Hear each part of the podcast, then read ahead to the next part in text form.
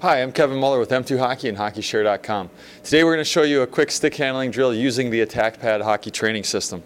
So the cool thing about the Attack Pad, if you haven't seen it before, is that we've got different stations on the pad and different patterns that we can use in different drills with, with basically no setup. So what we're going to do right now is we're going to move our puck into uh, region number two.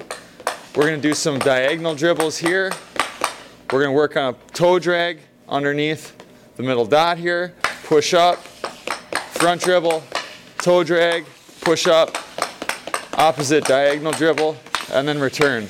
So we're just working on good dribbles, head up, in, through here, toe drag up, quick change direction, head up, eyes here, and then diagonal dribble. Now the nice thing here is that we can move really easily, again, using the zones on the pad, from this diagonal dribble we can take a step forward.